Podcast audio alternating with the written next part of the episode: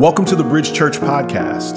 Our purpose statement at Bridge Church is to reach people where they are and help them grow. We hope today's message inspires you towards growth, and we pray it's life-changing, and we hope to see you soon.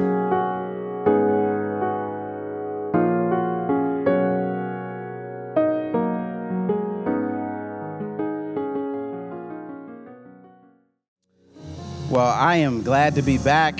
I have been traveling quite a bit over the last couple weeks, actually 9 cities in 14 days, which most I've ever traveled in a concerted amount of time. The first week, we were shooting a video series called The Whole Man Project, which is going to be looking at the spiritual dynamics of every aspect of a man, from mental health to relationships, work, and so on. That's coming out in August, so I can't wait to share that with y'all. It's going to be great. That a book is coming with it too, so it'll be good. And I got a chance to do some screenings with Juneteenth. Folks are still being blessed by that, so that's been great. So it's been a marathon for me. I know there's a marathon going on out there, but it's been a marathon, and I'm glad to be back and seeing your faces again. And did anybody have any difficulty getting here today? Yeah, a little bit? Well, let's give it up for yourselves. They need to give us some medals when it's marathon day, because it's kind of crazy out there. Well, we also, even though I wasn't here physically, I did get the notifications and definitely listen to the word. And so I just wanted to thank you on behalf of Pastor James, Josh, and myself for the pastoral appreciation moment and the gifts that we're giving. It really is encouraging. And leading, being a part of this community in this church, you all just make it so much sweeter, you know, just with the sense of appreciation and just kindness. So we just really wanted to thank you. And I really began, it kind of got me thinking about how I got connected to all of this. The church was a year old. Pastor James and I have known each other for years, and I was on his email list when he was sending up the updates. Literally, I was in Indiana. So this is us back at Howard University. When we were first starting out, we were babies then, right? You know, in ministry full-time, doing ministry full-time as campus missionaries at Howard. But the key moment of that, the backstory was we were both wrestling with what we were going to do next in life. And it was kind of this unknown thing. And it was like this defining moment that I remember being like, if you go, I'll go. And he was like, if you go, I'll go. And that defining moment set us on a course of doing ministry together 20-some years later, 23 to be exact.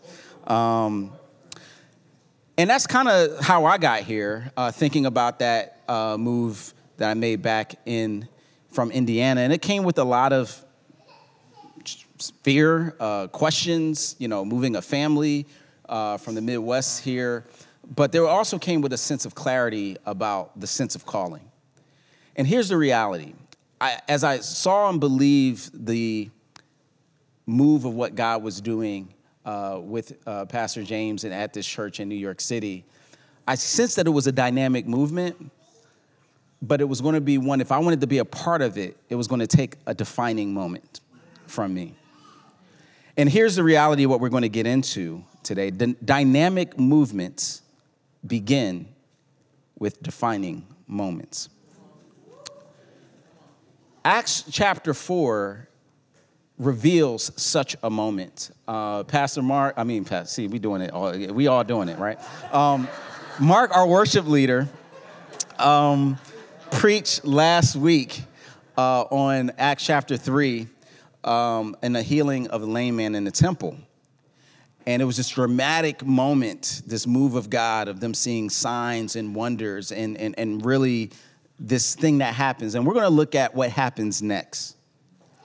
Because the reality is what happens next with Peter and John, and really even the community of the church, becomes a defining moment.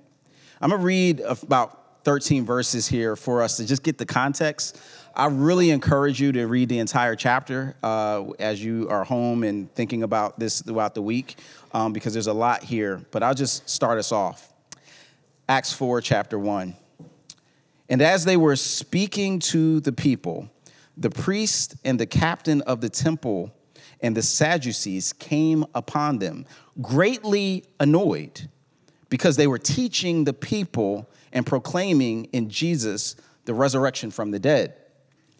And they arrested them and put them in custody until the next day, for it was already evening. But many of those who had heard the word believed, and the number of the men came to about 5,000. On the next day, their rulers and elders and scribes gathered together in Jerusalem with Annas, the high priest, and Caiaphas, and John and Alexander, all who were of the high priestly family.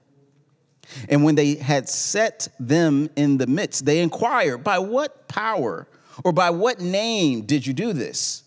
Then Peter, filled with the Holy Spirit, said to them, rulers of the people and elders, if we are being examined today concerning a good deed done to a crippled man, by what means this man has been healed, let it be known to all of you and to all the people of Israel that by the name of Jesus Christ of Nazareth, whom you crucified, whom God raised from the dead, by him this man is standing before you well. This Jesus is the stone that was rejected by you, the builders, which has become the cornerstone, and there is salvation in no one else. For there is no other name under heaven given among men by which we must be saved. Now, when they saw the boldness of Peter and John and perceived that they were uneducated common men, they were astonished and recognized that they had been with Jesus. We're going to just pause there and look at the question of a defining moment that was before them. Because you see, what happened was, they have this incredible, they're in front of the temple, this lame man who we later find out in this chapter was over 40 years old, which meant that he would have been there day after day, year after year, and he leaps to his feet in a spontaneous, full, complete deliverance, and it just creates a commotion. People are worshiping God, people are out there, and Peter and John take this opportunity, because they had healed the man in the name of Jesus, to proclaim this Jesus who they were talking about. And so then this causes a problem. It causes those who were there, the high priest, to be in opposition. And this is the first time now, right, that the church is experiencing opposition, and not just opposition from anybody. Luke, the historian, carefully reminds us. Some of you may remember that, hear that name, Annas, Caiaphas, and be like, oh yeah, those were those who were literally over Jesus' trial. These were the folks who were there and who had decided to crucify Jesus. The captain of the temple, that's the popo, y'all. And it says they were arrested. They were held because the Sanhedrin met in the mornings, and this had happened after they had met, and so they had to keep them to the next day. And so we're going to look at the anatomy of these defining moments, and because there is something that occurs with all of us to look into. And the first one we'll see is that a defining moment begins with a divine deliverance. A defining moment begins with a divine deliverance. We saw that in chapter 3. We see the man gets healed and is at this age in which this transformation wasn't supposed to happen. And I want to pause there for a second to just give you a word. Because you might be here and you think that the deliverance that you were hoping for has already passed you by. Because of your age, you think it's too late for you, whatever that too late thing is. And I would just encourage you to remember that don't limit God. This man was, over 40, and he leapt up, something that others around him could not believe had happened. But through the power of the Holy Spirit, it was possible. Now, the issue wasn't the healing. The issue was the healing in Jesus' name.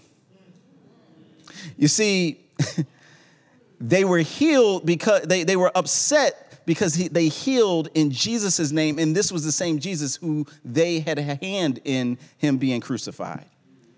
And this is an important note, right? Because some of us, we get into this place where we make a decision for Christ. You come up to the front, you get involved, you're starting to change your life and your patterns and your behaviors, and you start giving Jesus credit for it. And then you start to see some people ain't excited about that. Here's an important note. Not everyone rejoices. Stay with me. We okay. We all right. Not everyone rejoices over your divine deliverance. Yeah. See, and there's a couple reasons for it. Some people who don't believe that they get a little upset at this idea of that faith becomes so important to you, and that's something that because of their own biases they don't want to accept. For others, they have their identity in being your deliverer. Oh, they like to be the one that you come to and call to when they need help. And so the idea that now you are independent of them and now are seeing and following Jesus, that becomes a problem. And then there's just some haters that just like when you can't walk. And so the fact that you up and walking and living your life and doing your thing and giving God the glory for it, that's just kind of like they ain't feeling that. So it causes some sense of conflict when we experience a divine deliverance. And that leads to the second part of a defining moment. Defining moments are caused by difficult dilemmas. Yeah. We see what happens later. So after they send Peter and John out, after they boldly declare this message, and then they go, what are we going to do about this? And they got a dilemma because they're like, okay, we don't like the fact that they're talking about Jesus, but we can't deny that the man was healed and everybody's praising God for it. So what are we going to do about this? And what they try to do is to kind of split the difference and put the pressure on Peter and John. Come back in. All right, just stop preaching in Jesus' name. That's the solution. Now, some of that, you can see that there's a tragedy here. Something in them is so concerned about their status, so concerned about their power that they didn't stop and go, well, maybe we need to worship Jesus too. We just saw them heal in his name. Maybe we need to get up on that. No, they are more concerned about the appealing to people, the favor of people, that it causes them to try to put that pressure on Peter and John. And there are some people that will put pressure on you as you walk and follow Jesus, and you start to be bold. There's some people who will say, hey, we might have to break up if you keep doing this, because there's certain things I expect out of a relationship that you are now no longer willing to do, and so that might be a problem. There might be some people that's like, oh, well, you know, I don't know the baggage that comes with that label of Christian, so I might need to cancel you. And for some, it even can lead to more, a separation of relationship. But even in the midst of those dilemmas, that difficult dilemma, what we see happen, what do you do in that moment of pressure, this defining moment that now someone is presented with this challenge of what you are presenting to them? What do you do? Well, we see what Peter and John does. Look at what happens. In verse 19, Peter and John answered them, whether it is right in the sight of God to listen to you rather than to God, you must judge. They like, look, that's your business. For we cannot but speak of what we have seen and heard. Yeah, look, what y'all going to do about that, that's on you. But I'm telling you, me and my road dog here, we still representing Jesus 10 toes down because we seen too much. We seen him be resurrected. We heard what he told us to do. And some of us can relate to that because it's like we've experienced too much of Jesus' goodness. We know what he's done in our lives. So it's like if you're trying to tell me to reject him, well, that's just going to be on you. And so defining moments can lead to a determined declaration. And they decide that they are determined to declare the goodness of Jesus in their lives. They're not just going to quietly, just say, well, yeah, we did a healing. We're part of a healthcare initiative, and we, wanting to do that. They say, look, we healed them in Jesus' name. And if you got a problem with that, take it up with Jesus. because that's what we've seen and what we've heard. Now, if you notice, there's something really interesting about this, because if we know Peter's life just a few weeks earlier, confronted by the same people, he was like, I don't know that man. I don't know. I don't know him. What changed? Well, we see what changed in Acts chapter 2 and Acts chapter 4. It tells us right here that he was filled with the Holy Spirit. And when you're filled with the Spirit, it empowers you to say and do things that on your own strength you would not be able to say and do. Confront people who you would not normally be able to confront with the goodness of Jesus, because he is empowering you. But this is not just to idolize Peter and John. And Luke makes it very clear that they say, the Sanhedrin, they say, look, we recognize that they are uneducated and common men. Now, that might feel like a diss, but what they're saying is they haven't studied like we've studied. They didn't go to the rabbinical classes like we did. They don't know all the nuances of the language. And so normally you would think someone would be intimidated by them, by such men of education and high regard. But they noticed that, and they explain why they noticed it. It says they realized that they had spent time with Jesus. Don't you know when you spend time with Jesus, you don't need an advanced degree. You don't need to be able to be like, well, what am I going to say to navigate this conversation to be able to, because they know all this stuff. You just stand 10 toes and say, look, this is Jesus. He resurrected from the grave and saved my life. And that's enough. But, you know, the reality was there was a threat here. There was a danger here. I mean, these were the same people that had just crucified their Savior. And now they're in front of them, warning them and threatening them. What are they going to do in this defining moment? And the reality is there are still many believers, millions around the world, who experience these type of threats. I got a chance to meet one of them a few years ago, my first time going to Israel and Palestine. I was there on a trip with a group that was taking pastors over there to understand the dynamics of the situation there. And Khalil, we had to meet him in secret, because he was in danger. His life was in danger in light of him proclaiming Jesus. He was born in Gaza, raised there. And like 20% of other Palestinians who happen to be believers going all the way back, they trace their following of Jesus to the Book of Acts. But when Hamas took over in 2007, things changed.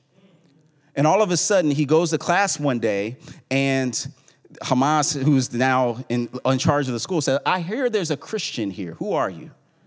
A defining moment. He raises his hand. They said, now you go and stand in front of the wall. I don't even want to look at you. From that point on, students began to be emboldened to curse him, to even physically assault him. And without any recourse or support, he decides keeping his faith intact was more important, so he flees to the West Bank. But while he's there, he is also encountering the indignities of what it means to be a Palestinian in an Israeli state. And so in the midst of this, this organization I was with, they introduced us to him because he was in this place between two worlds, still advocating for peace and advocating for a way for folks to live together while even experiencing the indignities of the wall that separated him and the checkpoints that he had to go through. And when I look at Khalil, and he's now in the States and he's studying international affairs so he can be a peace broker when he goes back home, a home that he can't even go to right now. And I look at him and I'm inspired and I'm amazed, because he decided, I am going to follow Jesus, no turning back. Though it cost him everything, though it cost him his ability to even stay in his own home. And I am encouraged, but it also reminds us we need to pray. And there are aspects and elements of this conflict where people don't even see the complexities of it and even realize that there are real people whose lives are up in the air across the board. And so we need to pray for him and those who are in the persecuted church. But I also hope that we could pray to get some of their sense of courage and boldness. But how do we get that? How do we get that? Well, we're going to unpack this point and a few other ones, because it helps us to see it. It's defining moments are rooted in a devoted doxology. Defining moments are rooted in a devoted doxology. Well, what do I mean by that? Some of us know that word doxology from, you know, if you're in a certain liturgical tradition and you go and you raise and you stand up and you might sing all praise to whom all blessings flow. And you kind of, it's like doxology. Oh, that's the signal that the church is about to end. But that is not what it means. A doxology is an expression of praise to God. And what we see in these last passages reveal such a thing. It says, when they were released, they went to their friends and reported what the chief priests and the elders had said to them. And when they heard it, they lifted their voices together to God and said, Sovereign Lord, who made the heaven and earth and the sea and everything in them, who through the mouth of our father David, your servant, said by his Holy Spirit, why did the Gentiles rage and the peoples plot in vain? The kings of the earth set themselves and the rulers were gathered together against the Lord and against his anointed. For truly in this city, they were gathered together against your holy servant, Jesus, whom you anointed, both Herod and Pontius Pilate, along with the Gentiles and the peoples of Israel, to do whatever your hand and your plan had predestined to take place. And now, Lord, look upon their threats and grant to your servants to continue to speak your word with all boldness. Somebody say boldness.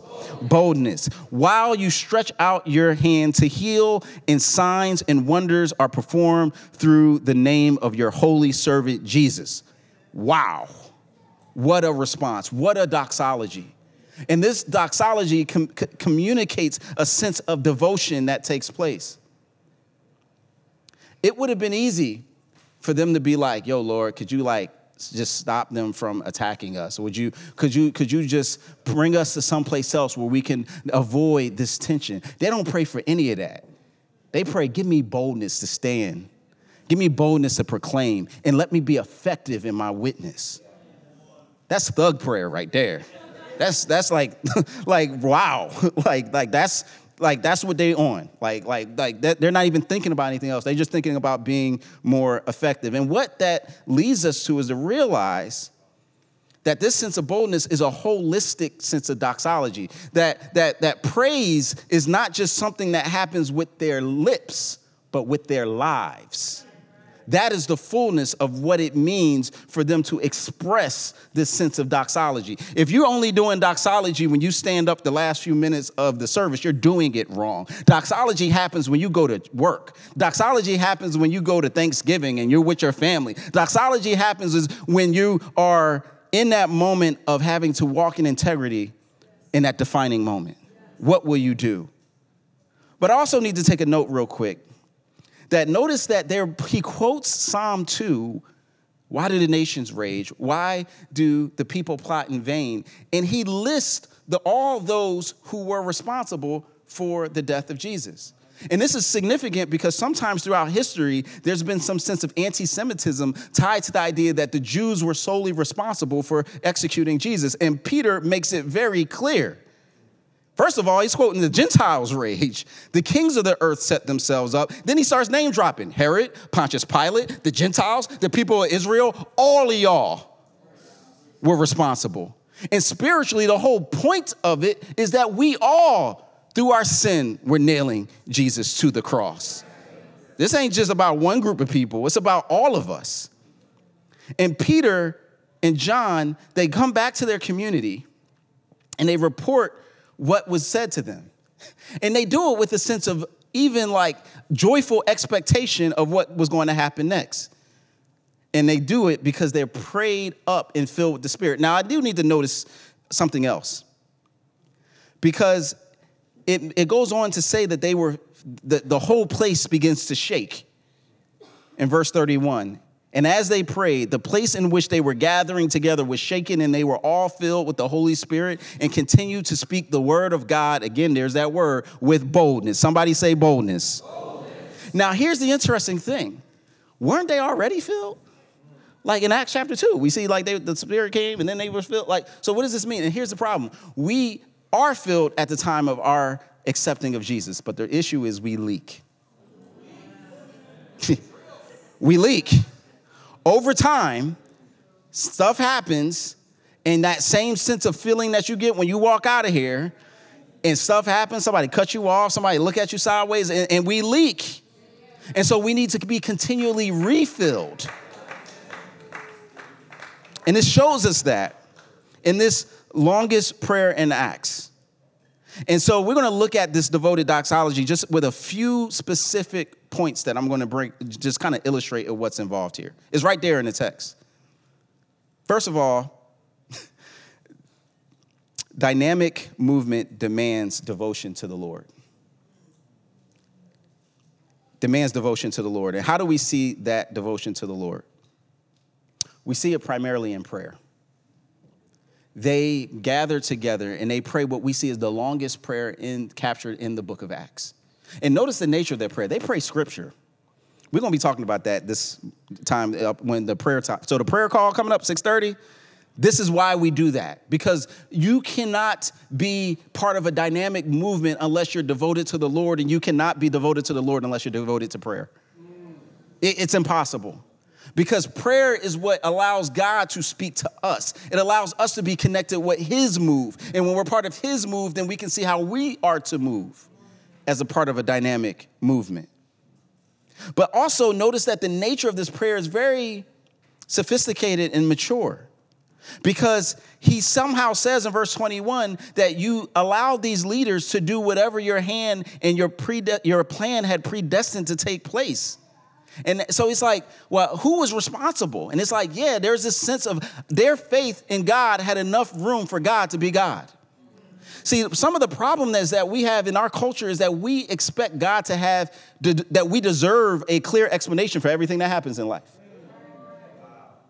And if somehow if I can't explain it, then that means that he's wrong and I need to dip. But they had enough understanding. And this is the people who had been walking with Jesus, who had been filled with the Spirit. And they're like, look, God, there's some stuff I don't know how exactly all that works. I don't know why it is that I preach and I heal somebody and now I'm in prison. But I know you're good. And I'm going to stay bold, and I'm going to still represent you in the midst of that. That is the type of intimacy that comes through prayer. So they were devoted to the Lord.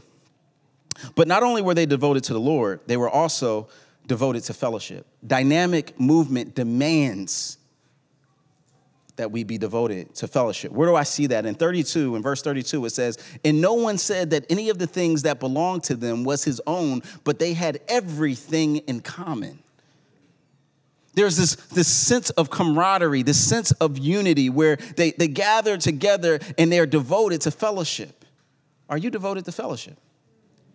When I think back about even as we're about to celebrate our 9th anniversary here at the church, and I think about being there for the last 8, I would not literally be able to be here were it not for people who were devoted to the fellowship. You see, what happened is we were moving from Indiana to New York, and the rent is a little bit different here, y'all, as in like double. And we just weren't in a place to afford that. And so the challenge was, well, how are we going to make this happen? Well, we had Pastor James and Josh had found a temporary missionary living situation, but it was only like 300 square feet. And so only my wife and I could live there. So we needed a place for our daughter who had just graduated from high school. Yes. And so Amanda Davis, who's still here, and some other her roommates had decided to let her stay with them.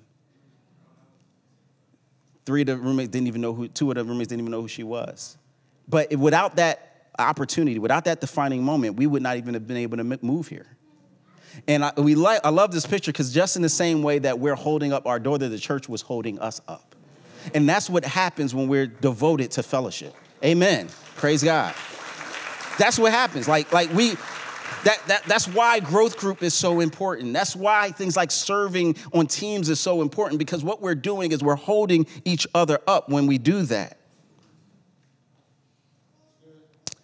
But then it goes on to say in verse 33, "And with great power the apostles were giving their testimony to the resurrection of the Lord Jesus, and great grace was upon them all." Dynamic movements demand devotion to the gospel. This was not just a social club.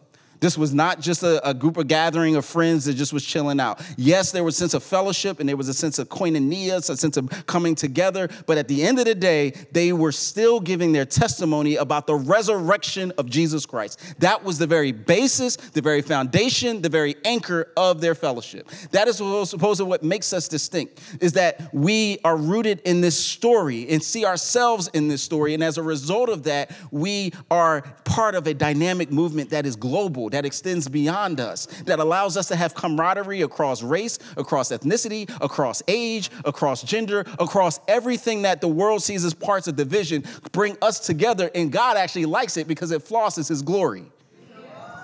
That's what it means to be devoted to the gospel.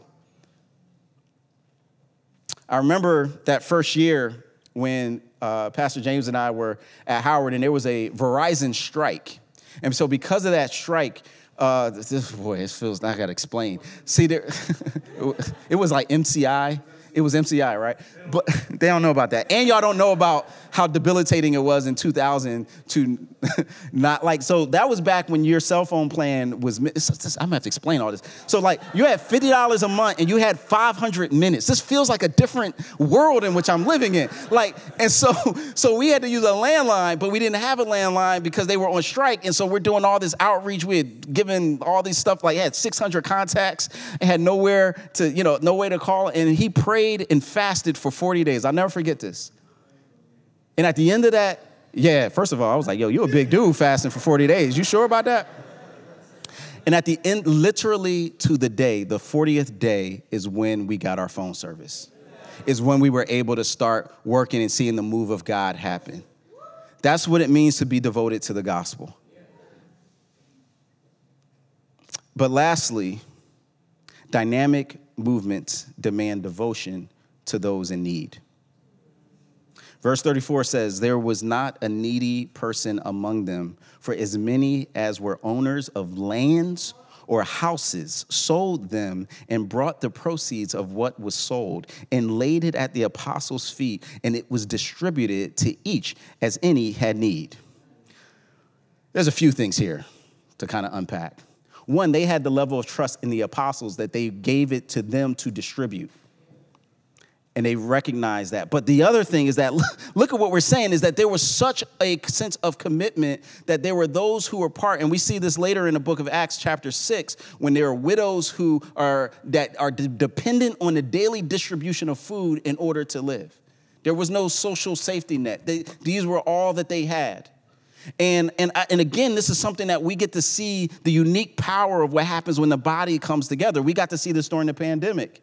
For those of you who were here at the church, you remember the Be the Bridge program, because there were people who had lost work, lost their jobs, in need of groceries. And we encouraged people to give, those who did have jobs, did have work, did have resources, so that we were able to buy groceries for those who needed them. We were able to even help people with rent for those who needed that. We were able to help people to get Metro cards in order to get to work in a moment of crisis. And guess what? They didn't even have to be members. There was a devotion to those who were in need. And the reality is, this is a type of witness that is a devoted doxology. This is the type of praise that causes the world to take notice, because when they see us caring for other people, then that preaches the gospel more than our words ever could. In fact, this isn't the first time that there's been a pandemic that had caused a disruption and caused need. There was one in the 4th century in the Roman Empire. And we know this because we have some correspondence of a frustrated Roman emperor who was getting mad that the people were coming to faith in Christ. And look at the reason why. This is a quote from Emperor Julian. He says, when it came about that the poor were neglected and overlooked by the pagan priests, that was their priests, then I think the impious Galileans, that's what he called the Christians, observed this fact and devoted themselves to a philanthropy. They support not only their poor, but ours as well. All men see that our people lack aid from us. He's writing and is mad because the Christians are serving and caring for his people. And is growing as a result of that.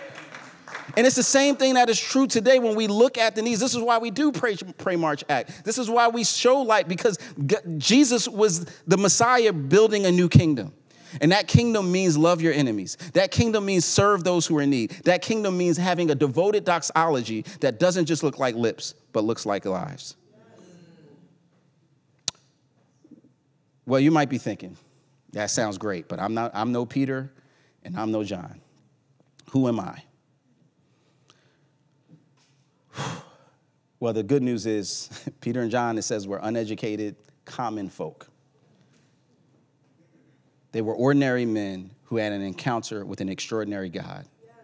And that is what set them apart and gave them that sense of difference. Amen. And so I want to encourage you and ask you this question today as we're here together. What will you do with your defining moment? You're here because God has you here.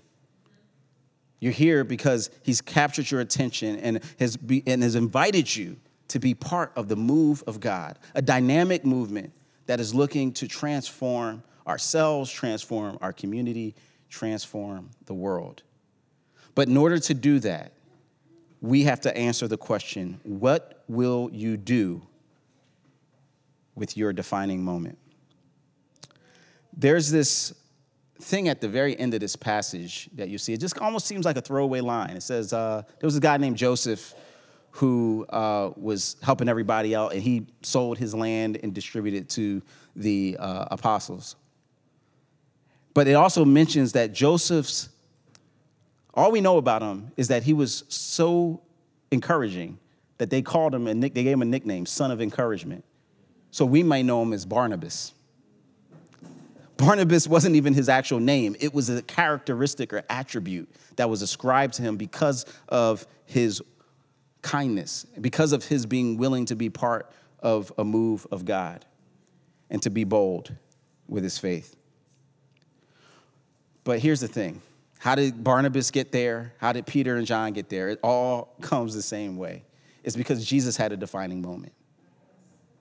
We see him in the Garden of Gethsemane, and he's struggling, and he's praying because of a dilemma that was forced upon him. Father, if it be your will, take this cup from me. Nevertheless, not my will, but yours be done. And in that defining moment, he decided to sacrifice himself for others. He decided to put himself in the position that though we were the ones that deserved death on the cross, that he took that penalty in our place and said, Father, forgive them, for they know not what they do. And it is because Jesus is the one who, with his defining moment, sacrificed himself so that he could create a dynamic movement that we are here. And it all starts with that relationship. That's how we become devoted to the Lord. And so I'm going to give us a couple opportunities to respond to that. If you wouldn't mind rising to your feet with me.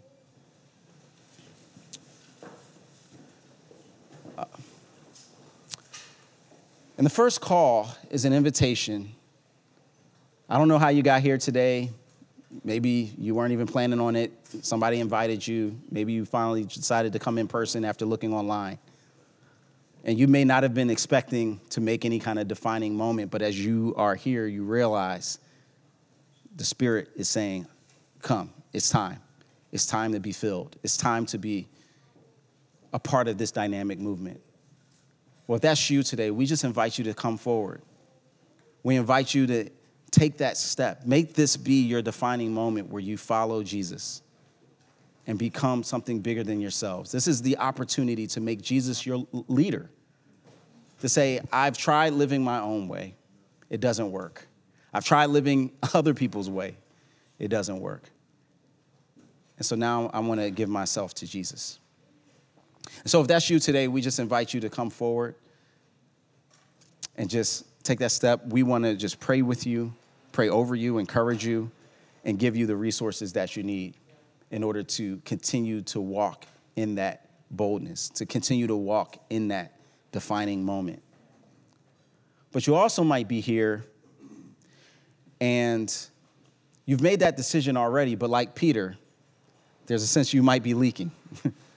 You know, there needs to be another filling of the Spirit. There needs to be another sense of deepening in your walk.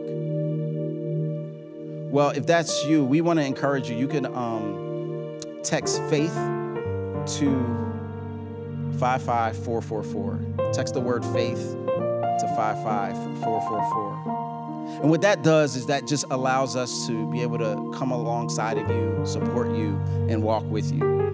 Because like we said, part of being in a defining moment is by being devoted to fellowship. You know, the world will tell you, oh, just you can do this on your own. Spirituality is just personal. But the reality is with every other aspect of our lives, we do it with others.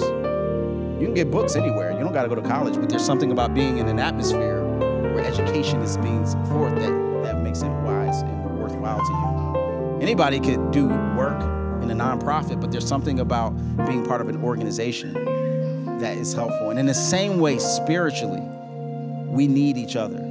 So if that's you today, either one of those calls, either coming forward to make Jesus your Lord or to be reconnected and refilled, in that texting on the screen, we just encourage you to do that.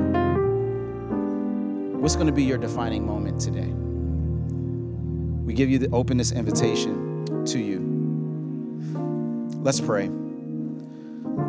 Father in heaven, we just thank you for this opportunity to hear your word, to respond to it, God. And we just pray that you would reveal to us what is it that you are calling us to do. In Jesus' name, amen. We hope this message was encouraging to you. We invite you to send us an email at info@bridgechurchnyc.com so we can hear how God used this message to speak to you. You can also find us on Facebook, Instagram, and TikTok. Our handle on all our social media platforms is @bridgechurchnyc. Our website is bridgechurchnyc.com. If you're in the New York City area, we would love to see you on a Sunday. Our services are at 10:30 a.m. and noon on Sundays at 345 Adams Street in downtown Brooklyn. Thanks for listening to our podcast today, and we hope to see you soon.